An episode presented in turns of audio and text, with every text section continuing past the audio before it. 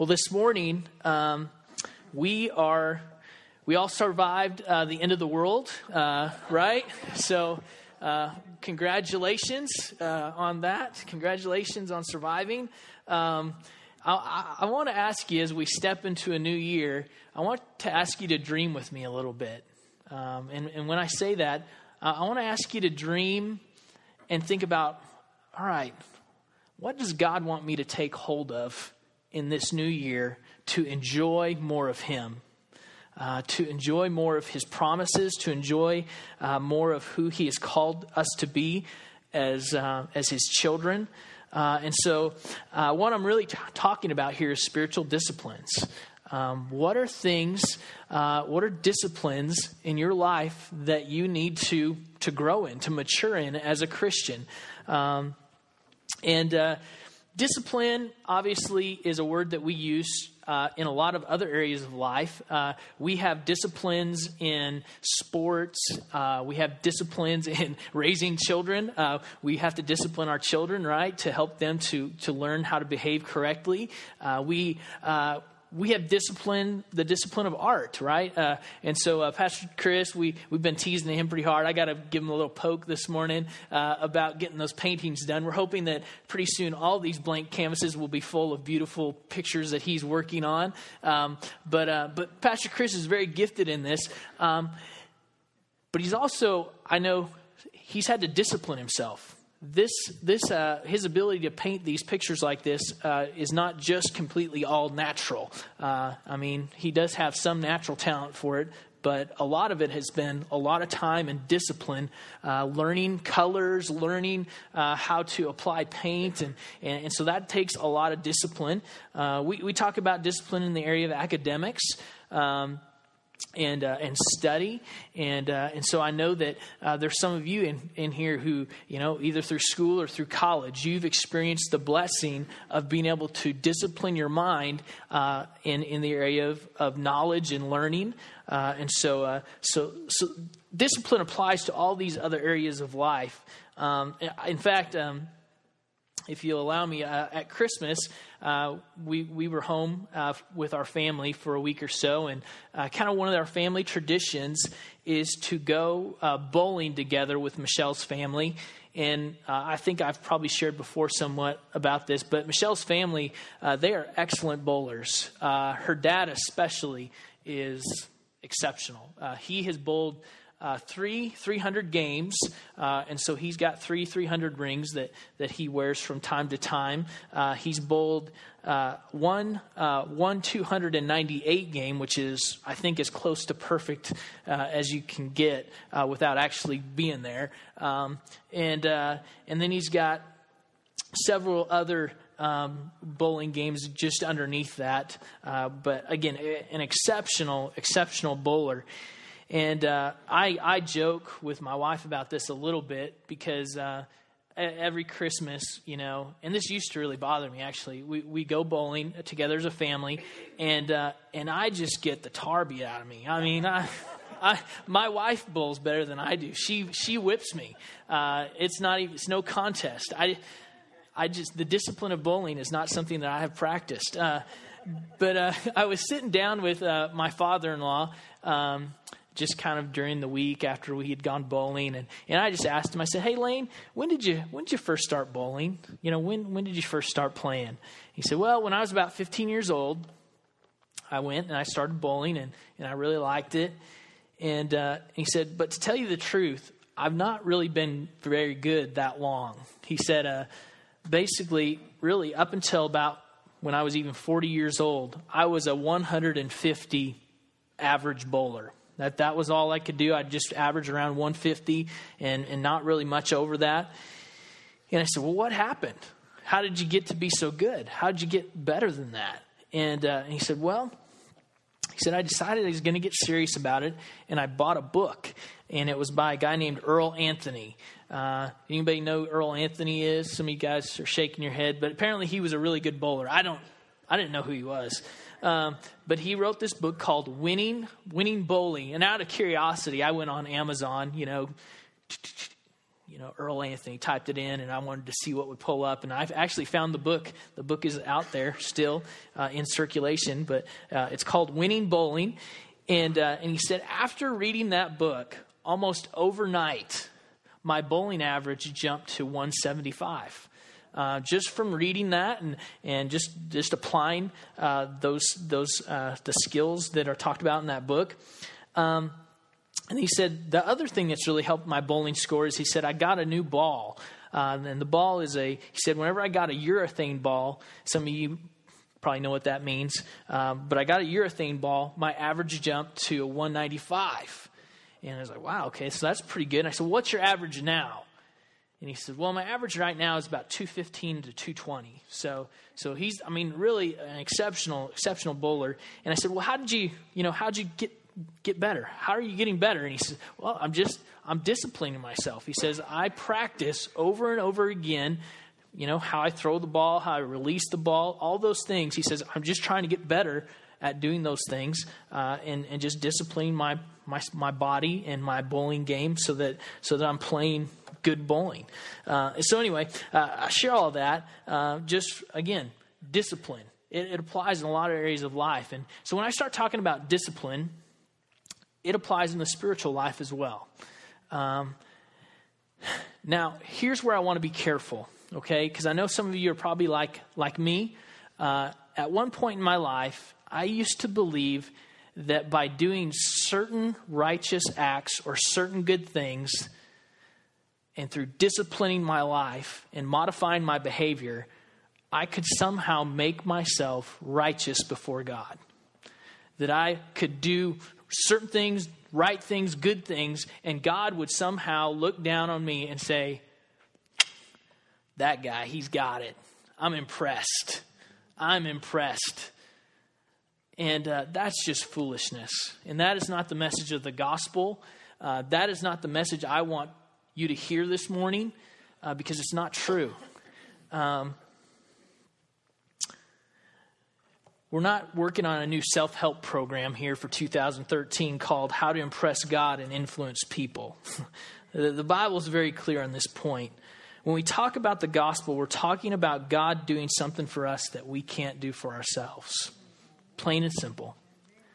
Uh, I'm going to really hit this hard because I want Jesus to be lifted up as Savior this morning. And so we're going to hit some passages of Scripture that just remind us of what the heart of the gospel is and how we are righteous or made righteous before God. Romans 5 1 through 2, and I'm going to breeze through some of these pretty fast.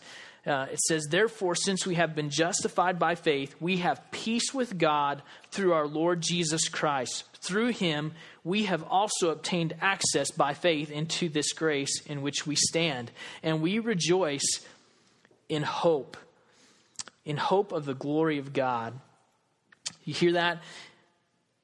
We've obtained access by faith into this grace in which we stand. Where how do we stand? How do we stand before God? Because of what Jesus has done. It continues in verses 6 through 9. For while we were still weak, at the right time, Christ died for the ungodly. Who's the ungodly? It's me and you. For one will scarcely die for a righteous person, though perhaps for a good person one would dare even to die.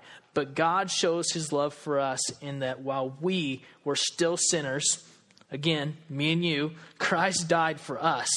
Since therefore we have now been justified by his blood, much more shall we be saved by him from the wrath of God. I was studying on this and, and I was reading. Uh, a little further in the book of Hebrews. And the book of Hebrews kind of reflects a little bit on the Old Testament and the Old Testament sacrificial system. And it, it talks about uh, the reality of how the Old, the Old Testament sacrificial system was these high priests, they would kill animals to make atonement for the sins of the people, and they had to do it over and over again because the reality of it was is that the sacrifice of the animals really didn't do anything for their sin. It didn't make their sin go away. That offering was not enough. Uh, and it talks about it kind of in relation to the gospel. Uh, Hebrews uh, uh chapter 10, uh, verse 7 says, uh, I'm going to skip down a little bit. You have neither desired nor taken pleasure in sacrifices and offerings, and burnt offerings and sin offerings. These are offered according to the law. Then he added, Behold, I have come to do your will. And I think this is the voice of Jesus coming in. I have come to do your will. He does away with the first, the Old Testament sacrificial system, in order to establish the second. And by that will we have by that will we have been sanctified through the offering of the body of Jesus Christ once for all. And every priest stands daily at his service, offering repeatedly the same sacrifices, which can never take away sins.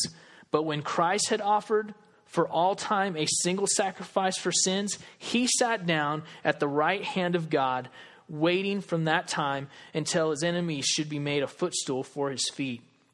For by a single offering, he has prepared for all time those who are being sanctified. I love that imagery there because it gives this imagery of the priests, and they keep, keep offering more and more sacrifices, more and more sacrifices. People sin again, more sacrifices, more sacrifices. Jesus offers himself, and guess what he goes and does? He sits down. It's done. It's finished. Oh, there goes that. Hope I don't need that anymore. Yeah, I don't need that one. Okay. uh, going on in verse 17 uh, I will remember their sins and their lawless deeds no more. Where there is forgiveness of these, there is no longer any offering for sin.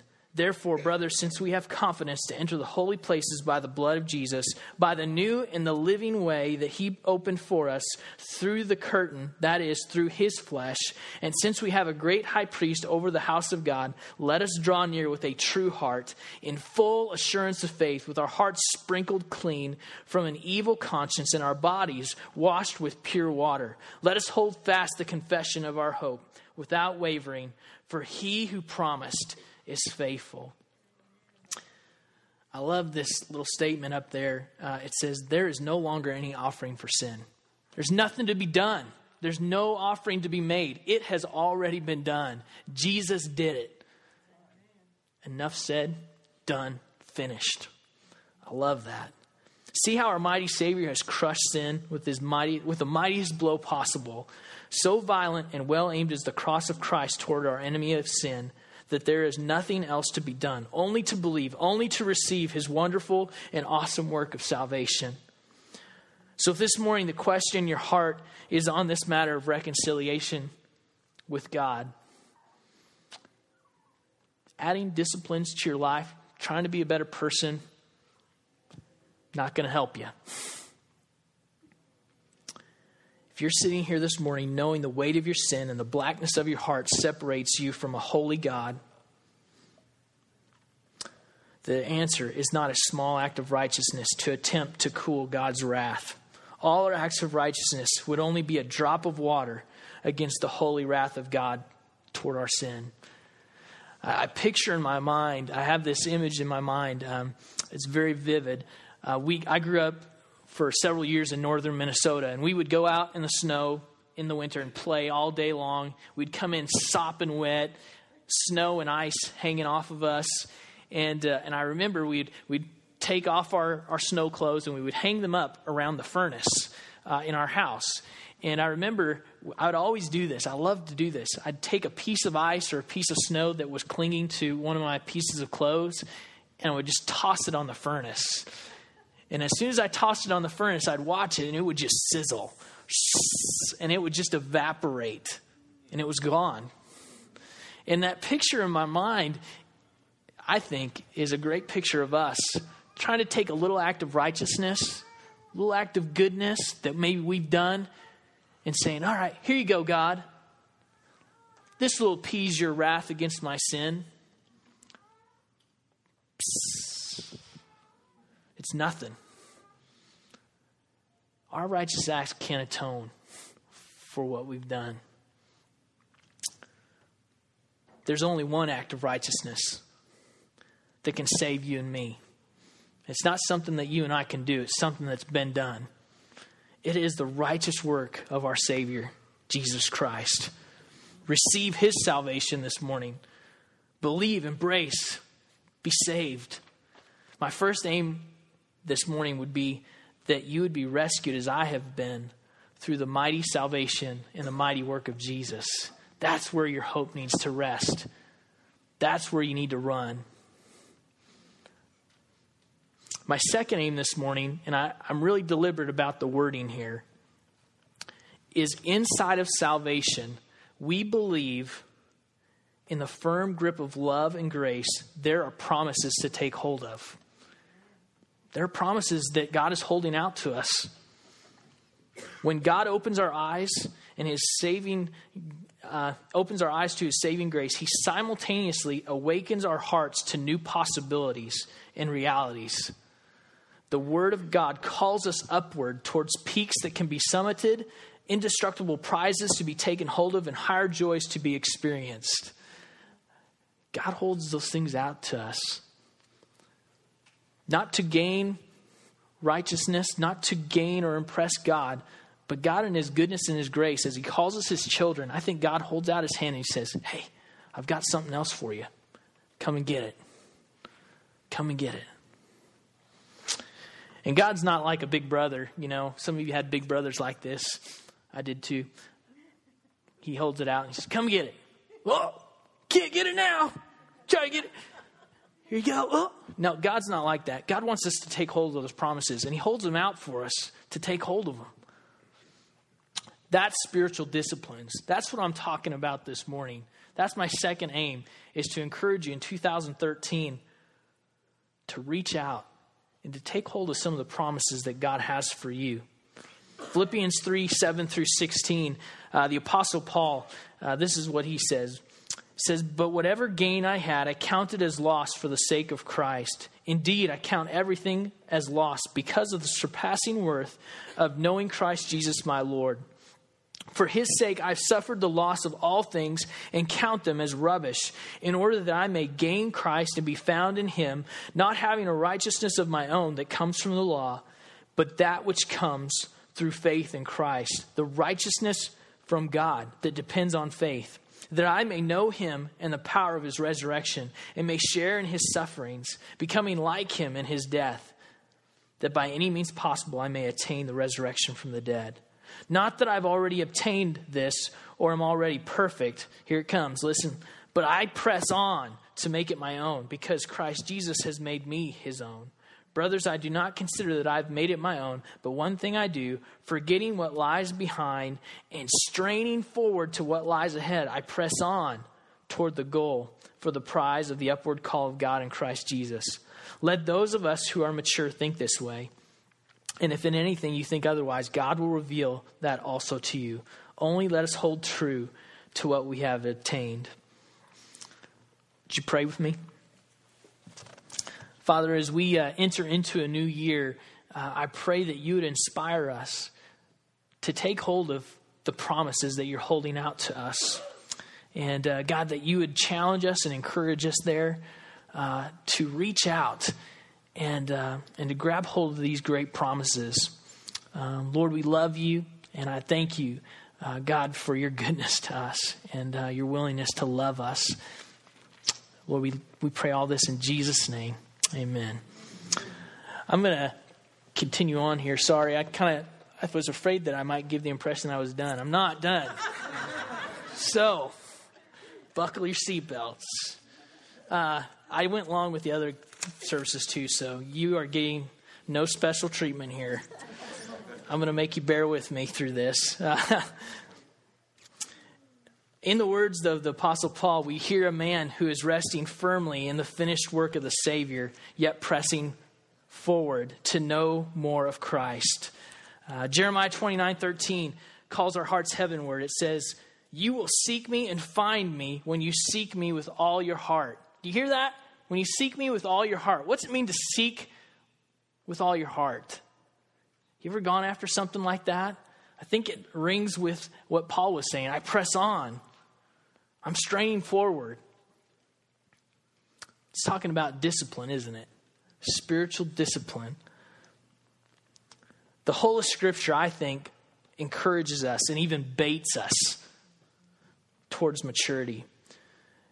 This summer, um, we, uh, uh, when we went to our rite of passage retreat with our students out to uh, Journey Quest, uh, I asked the students to study some autobiographies of great Christians. And, and I don't know about you, but for me, uh, some of the stories from great Christians from history are some of the most effective and most inspiring things to me in my spiritual life because I, I look at these people and I'm, I'm, I'm inspired by their zeal and their love for the Lord and the sacrifices that they've made uh, to take the gospel to the nations.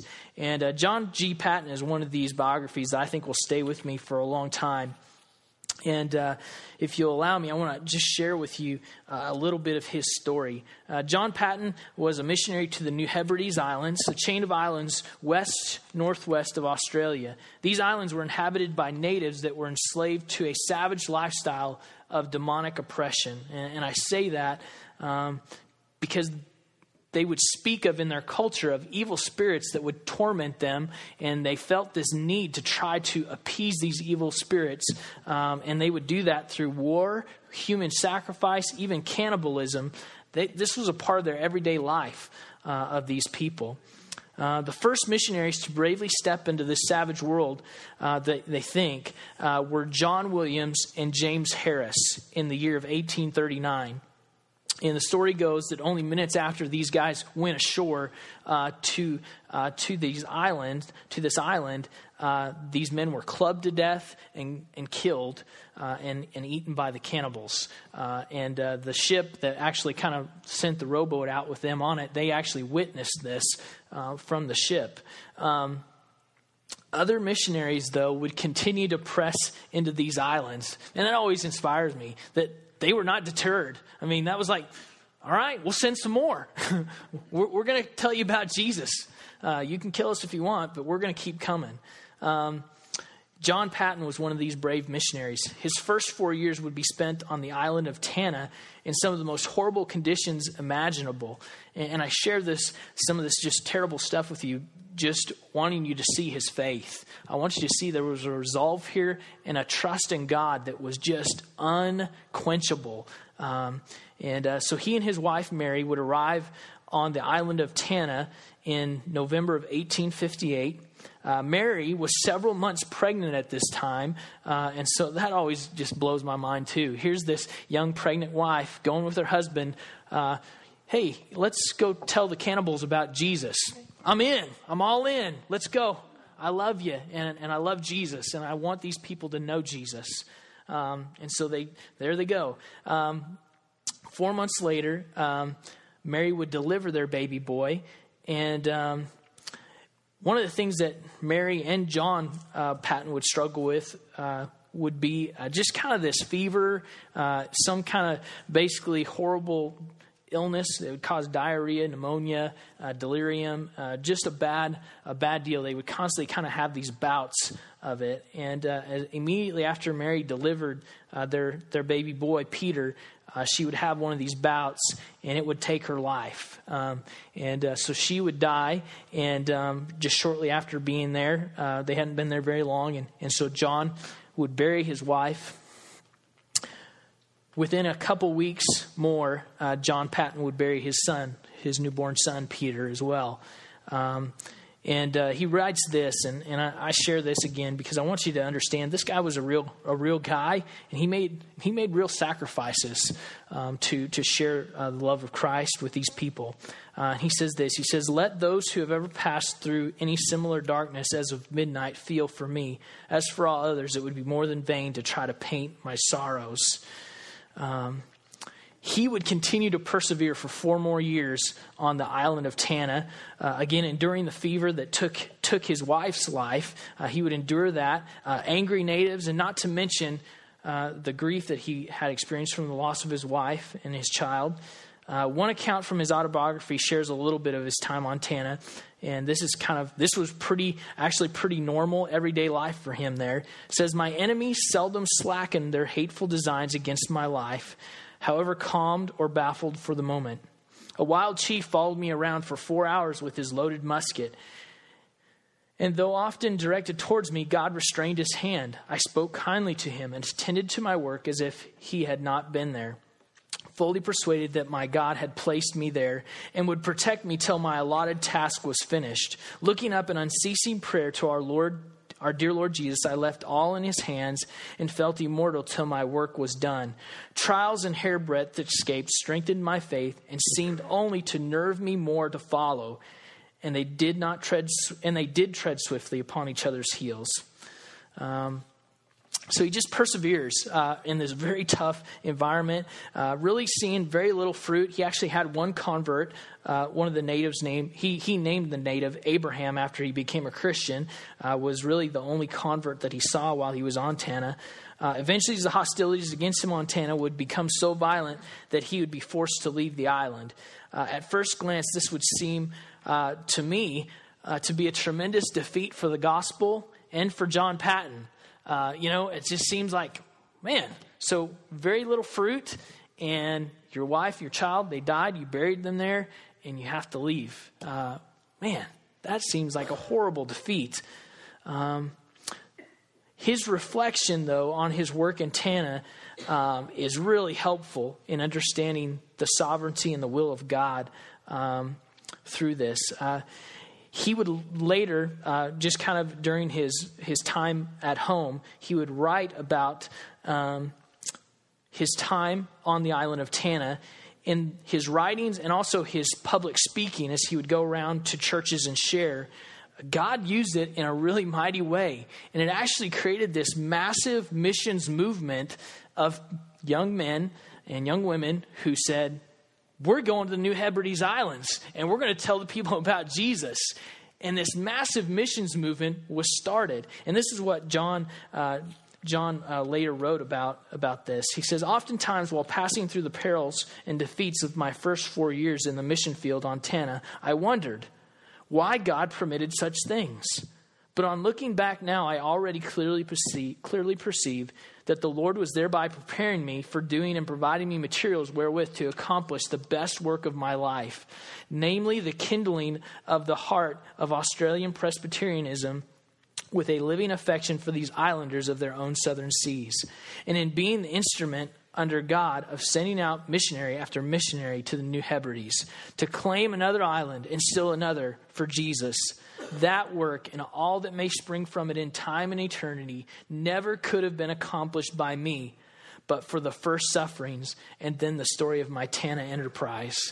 Um, he'd spend the next four years uh, not living in defeat uh, back home, uh, but continuing uh, to mobilize more and more missionaries to go to the New Hebrides Islands. Uh, he would marry again in 1864, and in 1866, he and uh, his new bride would head to the island of Aniwa. Uh, again, uh, one, another one of the islands in the New Hebrides chain. Again, the spiritual darkness of these cannibals was shocking. Um, but he and his wife, Margaret, uh, would labor, and over the next 15 years, they would see the entire island of Aniwa turn to Christ. Uh, incredible, incredible. Uh, God just totally transformed the culture, totally transformed the people. Uh, he would later write I claimed Aniwa for Jesus, and by the grace of God, Aniwa now worships at the Savior's feet. I love that wording. Now Aniwa worships at the Savior's feet. Um, and I know some of you are asking, all right, wow, that was quite a rabbit trail. I'm not sure where you're going with that as far as spiritual disciplines for 2013. Are you telling us all to pack our bags and sail to some cannibalistic island somewhere? Uh, no, no, not at all. Not at all. Um, uh, what I want you to hear in this is that a lot of us probably look at the conversion of the island of Aniwa and say, that's the turning point in history. That's when everything changed. That's when God moved. Um, but I almost wonder sometimes if the real history changing things, the real turning points, are a lot more obscure. They maybe happen in a corner somewhere where nobody sees, nobody knows, nobody hears. And that's where spiritual disciplines come in. Would you believe that the turning point in history for the New Hebrides Islands, for the island of Aniwa, began with a 17 year old Christian young man who came home one day with an idea that his family should have a daily time of prayer together? And I'm not talking about John Paton, I'm talking about his father, James. Years, years before, before John Paton was even a gleam in his father's eyes as a 17 year old man, young man, he'd just recently become a Christian. He came home, James came home to his parents. He said, Mom, Dad, we need to start having family prayer times together. His mom and dad's like, Cool, yeah, let's do that. As this 17 year old man, young man, would grow up, the discipline of prayer would blossom in his life. This habit of family prayer would be something that would grow and follow him. And by the time he married and had his own children, it had blossomed into a discipline that would sow the seeds of the gospel into the lives of his children. This is by no means an exaggeration. John Paton's own words testify to this. He would later write about his father's prayer times. Uh, apparently, there was a small room in their home where their father would go for prayer as a rule after each meal. The 11 children knew, knew it, and they reverenced the spot, and they learned something profound about God.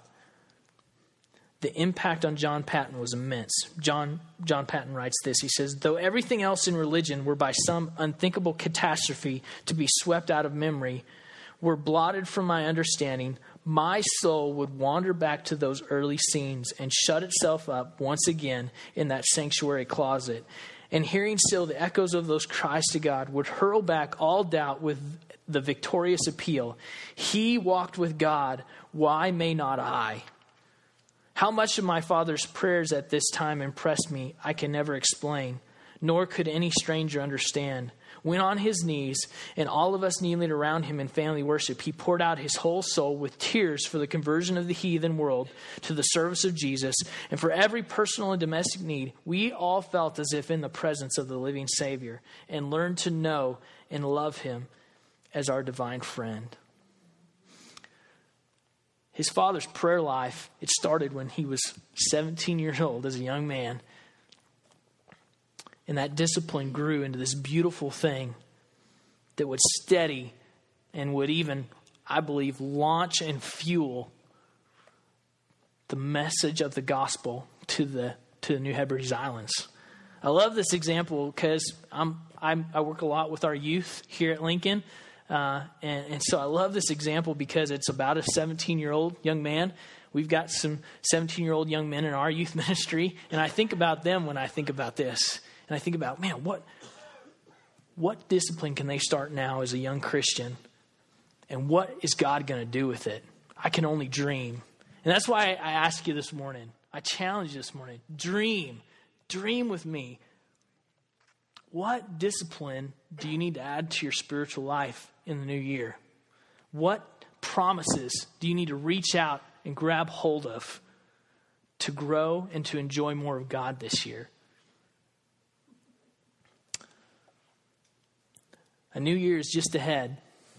There's new territory and new promises to be taken hold of by faith. Let's press on, church family. Let's move forward together. Let's take hold of some of those promises together.